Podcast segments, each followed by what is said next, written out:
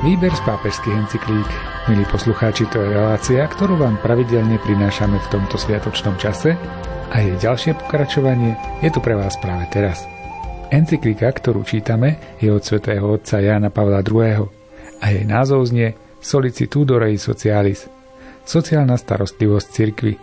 Pokračujeme čítaním 9. článku, kde sa svätý Otec vracia k staršej encyklike Populorum Progressio o rozvoji národov – Problematika rozvoja národov a sociálnej starostlivosti cirkvi o rozvoj človeka totiž spolu úzko súvisia. Hĺbšie vysvetlenia už budeme počuť v texte encykliky, ktorý načítal Miroslav Kolbašský. No a komentármi k textu našu reláciu obohacuje duchovný otec Anton Fabián. Pre úplnosť ešte dodám, že reláciu pre vás pripravujú aj majster zvuku Jaroslav Fabián a Martin Ďurčo.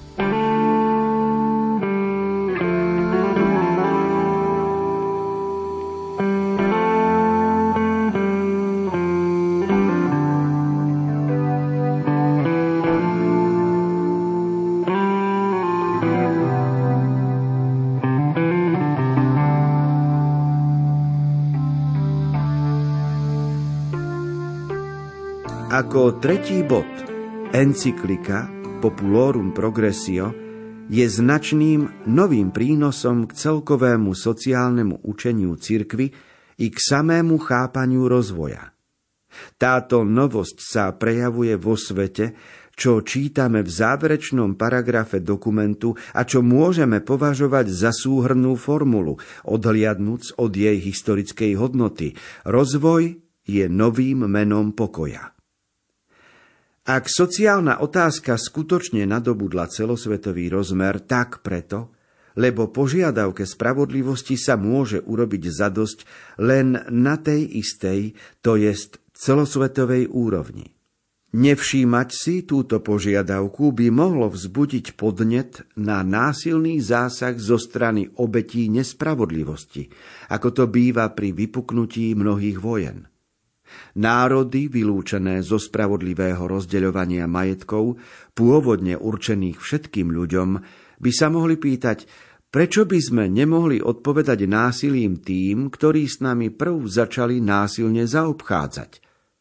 A ak túto situáciu skúmame vo svetle sveta rozdeleného na ideologické bloky, ktoré jestvovali už v roku 1967, a z toho vyplývajúcich následkov a odoziev v hospodárskej a politickej súvislosti, potom to nebezpečenstvo sa ukáže ešte väčšie.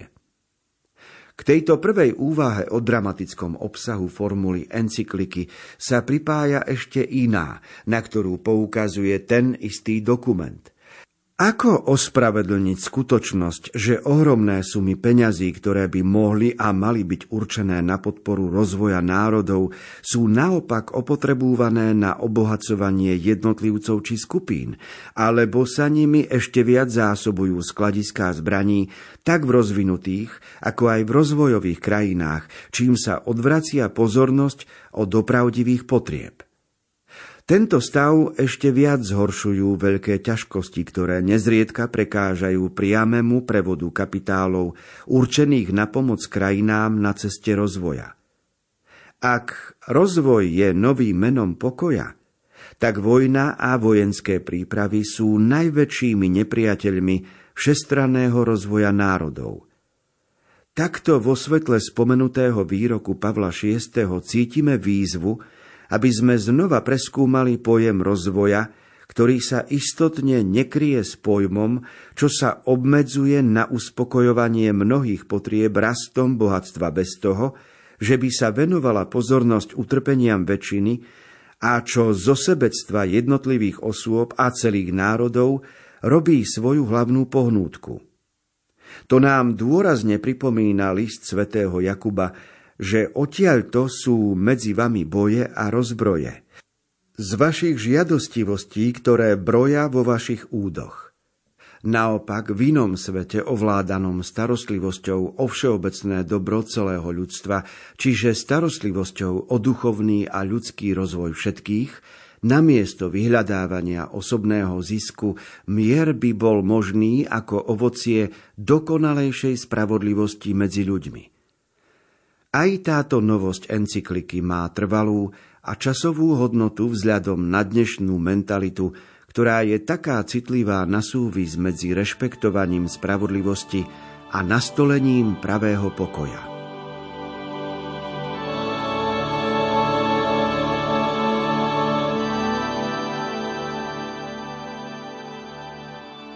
Každý dnes hovorí o spravodlivosti, každý sa jej aj domáha.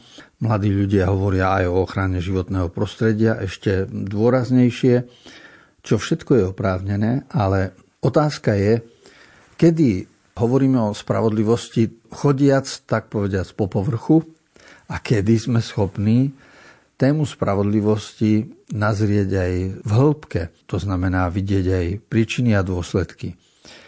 A Jan Pavol II pred 35 rokmi toto ukázal veľmi jasne v encyklike Solicitudo Rei Socialis, starostlivosť o veci sociálne, pričom nadvezuje na predchádzajúcu z roku 1967 o pokroku národov.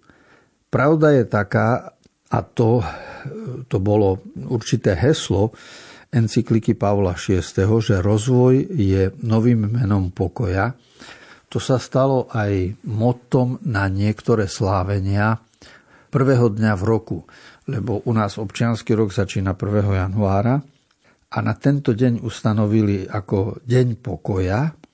Máme pritom aj slavnosť Bohorodičky Pany Márie, ale ide o deň pokoja, v skutočnosti o deň mieru. A ako píše pápež Pavol, Jan Pavol II, ak je rozvoj novým menom pokoja, tak vojna a vojenské prípravy sú najväčšími nepriateľmi pokroku. No a to predsa vidíme jasne po týchto rokoch my dnes každý večer na obrazovkách, lebo vidíme, aké nešťastie a do akého stavu privádza vojna našich susedov. To všetko e, ľudí ako by vracia späť. Neumožňuje to zdravo sa rozvíjať v pokoji a v miery a byť požehnanými, ale ľudia majú pocit depresie a, a úpadku práve preto, lebo tá myšlienka, ktorú vyslovil pápež, že rozvoj, pokrok je novým menom pokoja, čiže mieru, tak táto myšlienka nie je rešpektovaná. No a v tom čase, keď Jan Pavol II písal svoju encykliku, veľmi dobre poznal aj dôvody, ktoré vedú ľavicovo orientovaných ľudí už 200-300 rokov v myšlienkovom zápase k tomu, prečo by nemohli chudobní odpovedať násilím proti tým, ktorí najprv násilne začali zaobchádzať s určitým bohatstvom zeme a začali ľudí vykoristovať. No a tak sa tá sociálna problematika prehlbuje, lebo vidíme, že Obohacovanie jednotlivcov aj národov vedie k rozvoju zbraní. A zbranie sú potom trestom pre ľudí samých. Tak vlastne sa človek akoby je v takom zamotanom kolotoči a sám seba trestá. A pápež jasne pripomína, že celý problém je v sebectve, ktoré človek v sebe nosí. Čiže, ako píše Jakub v, Biblii, v liste Jakubovom čítame, že ide o žiadostivosť, ktorá brojí vo vašich údoch. Čiže to je téma, ktorú si každý človek musí otvoriť, do akej miery jeho život ovláda sebectvo, egoizmus a do akej miery je ochotný aj Božími očami sa pozrieť na seba samého.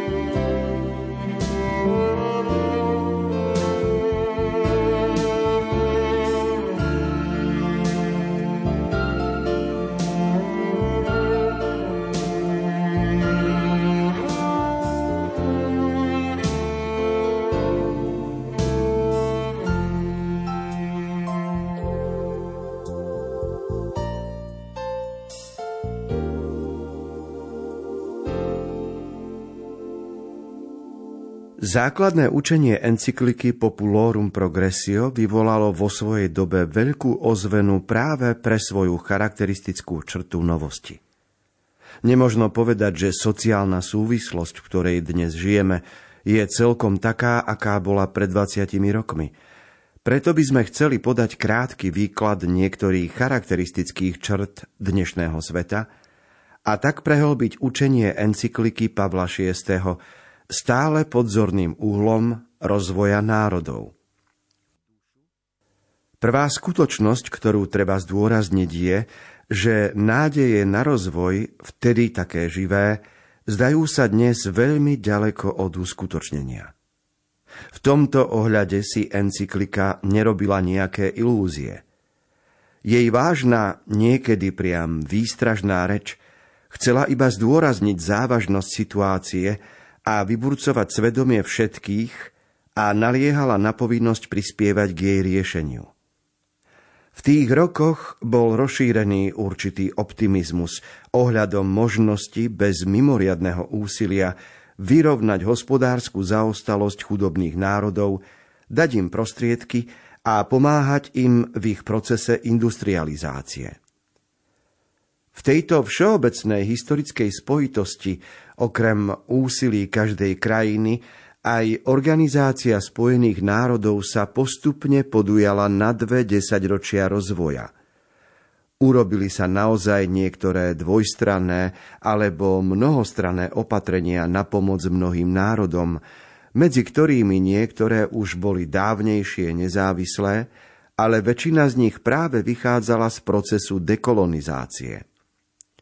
Církev zo svojej strany si pokladala za povinnosť študovať problémy, ako ich nastoľovala nová situácia a zamýšľala pritom podporovať svojou náboženskou a ľudskou inšpiráciou tieto snahy, aby im tak dala dušu a účinnú pohnútku.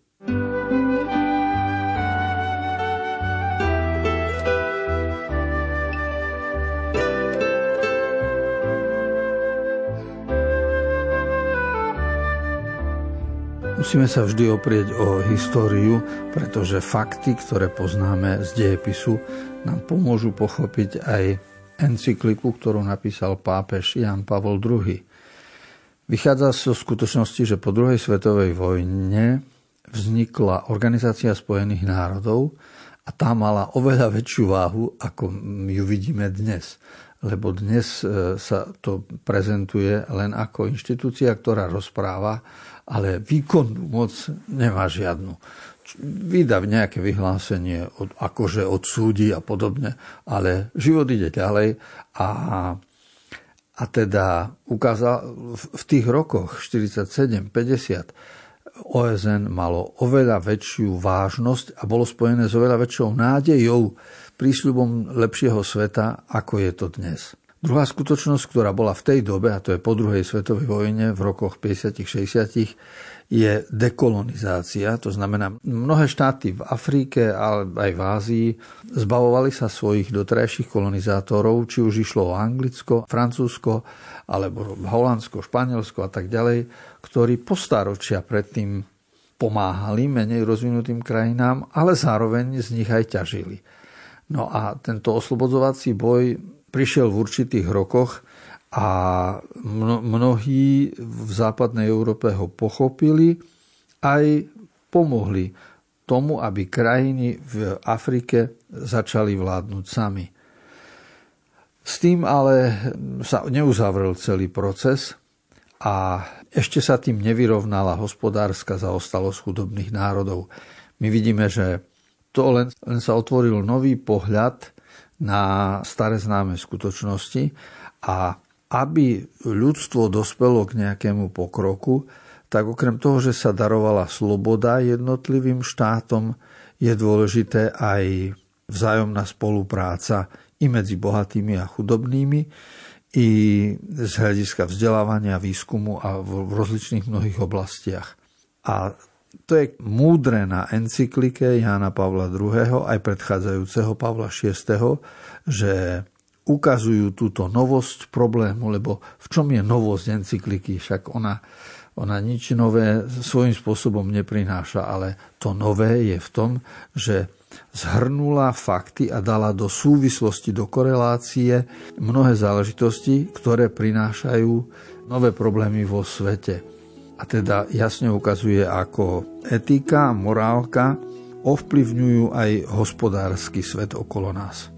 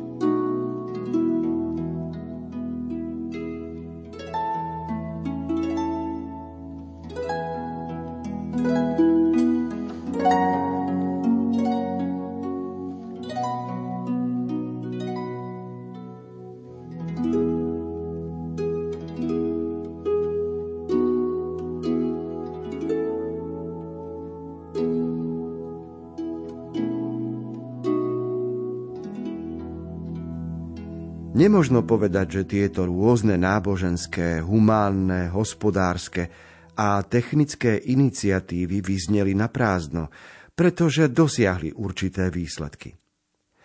Ak sa však vezmú do úvahy rozličné činitele vo všeobecnosti, nemožno poprieť, že súčasná svetová situácia, pokiaľ ide o rozvoj, pôsobí skôr záporným dojmom. Preto by sme chceli obrátiť pozornosť všetkých na niektoré všeobecné javy, ale bez toho, že by sme vylúčili iné, majúce špecifický ráz. Nechávam stranou rozbory čísel alebo štatistík, pretože stačí sa pozrieť na skutočnosť, to jest na nespočetné množstvo mužov a žien, detí, dospelých a starých, teda na konkrétne, a neopakovateľné ľudské osoby, ktoré trpia pod neznesiteľnou ťarchou biedy. Je mnoho miliónov tých, čo stratili nádej, pretože ich situácia sa v mnohých častiach sveta citeľne zhoršila. Pred týmito drámami krajnej biedy a nedostatku, v ktorých žije toľko našich bratov a sestier, sám pán Ježiš burcuje naše svedomie.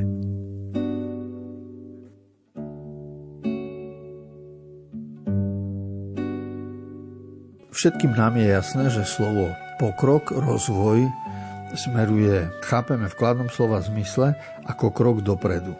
Ale pápež správne v 13. článku poukazuje, že namiesto toho, aby sme dosiahli krok dopredu, robíme krok dozadu a to je práve v tom rozpore medzi bohatstvom a chudobou vo svete. Medzi biedou a nedostatkom, v ktorej žijú ľudia. Dlho napríklad platilo, že v Číne je lacná pracovná sila a teda mnoho sa tam vyrába.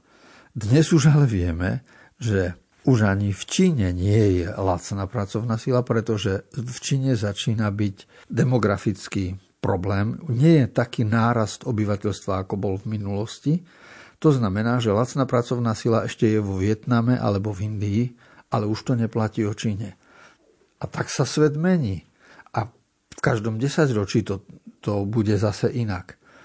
A preto je dôležité brať do úvahy to, čo píše Jan Pavol II v encyklike Solicitudo Rei Socialis, že ten pokrok má špecifický ráz súvisiaci s etikou a svedomím človeka.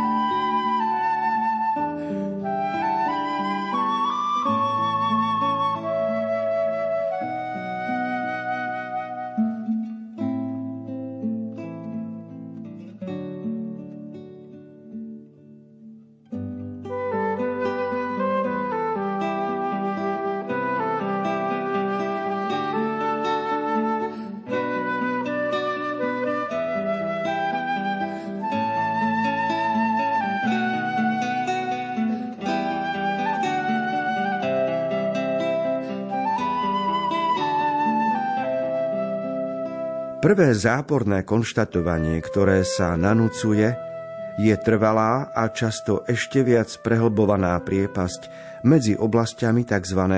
rozvinutého severu a rozvíjajúceho sa juhu. Táto zemepisná terminológia iba čiastočne naznačuje skutočný stav, lebo nemožno prehliadnúť, že hranice medzi bohatstvom a chudobou prechádzajú vnútrom samotných spoločností, a to tak rozvinutých, ako aj ešte len v rozvoji.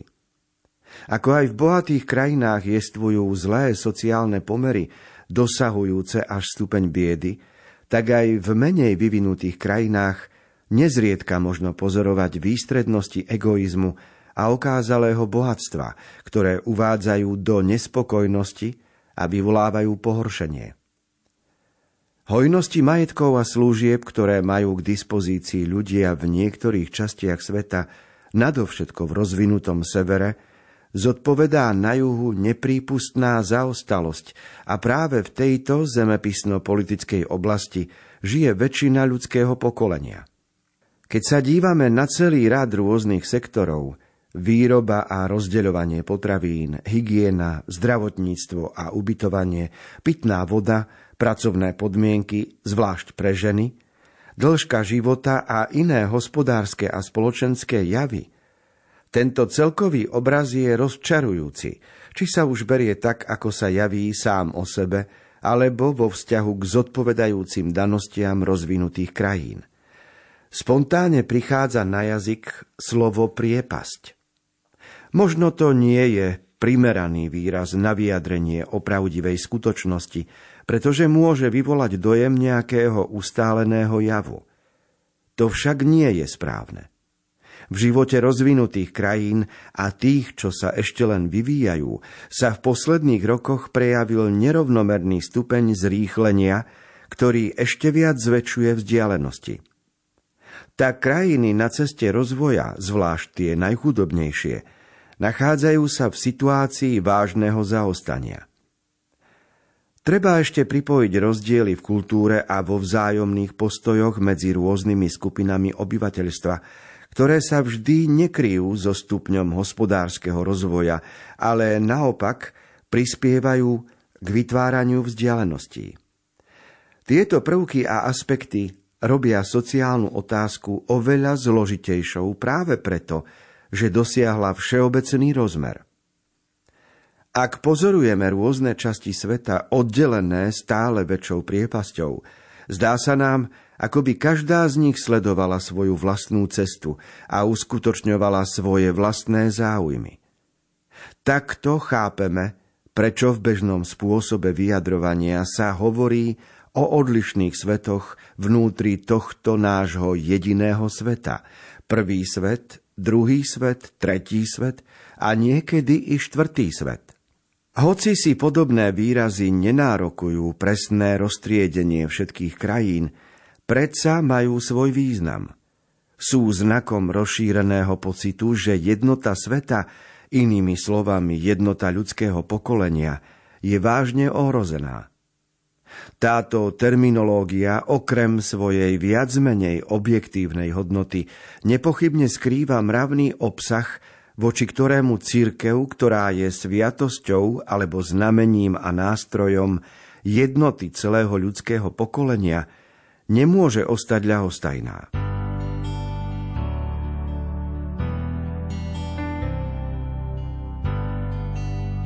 Nová terminológia, ktorú používa pápež Jan Pavol II v roku 1980-90, súvisí s tým, že boli sme zvyknutí deliť napríklad Európu na východnú a západnú a on poukázal zaujímavo na sever a juh.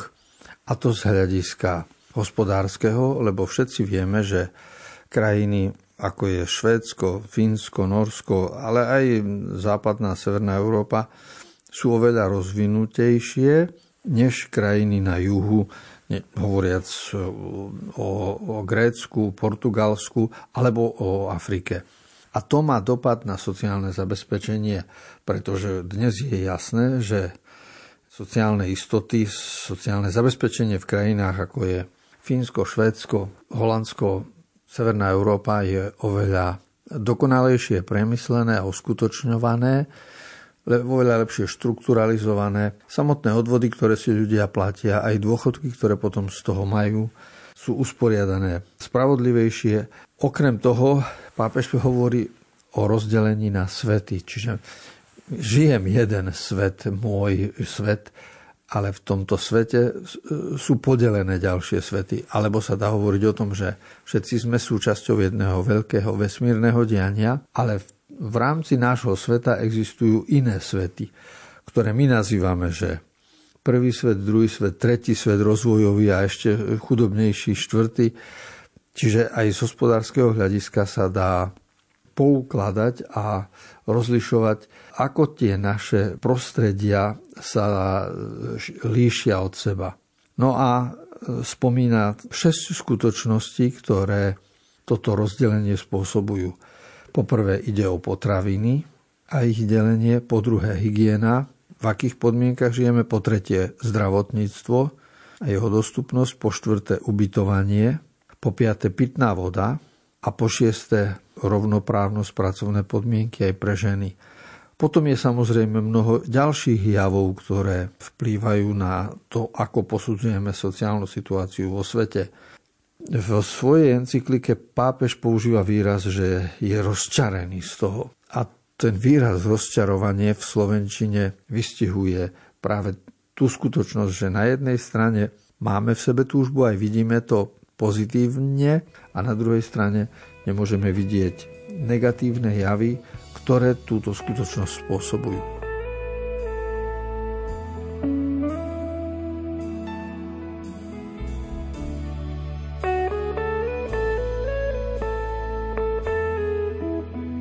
Milí priatelia, relácia Výber z pápežských encyklík sa pre dnešok končí. V čítaní a komentovaní encykliky Solicitudo Rei Socialis od svätého otca Jána Pavla II. budeme pokračovať opäť o týždeň. Z Košického štúdia sa lúčia a za pozornosť ďakujú Miroslav Kolbašský, ktorý načítal text encykliky, autor komentárov Anton Fabián a pohodový deň vám prajú aj od techniky Jaroslav Fabián a Martin Ďurčo.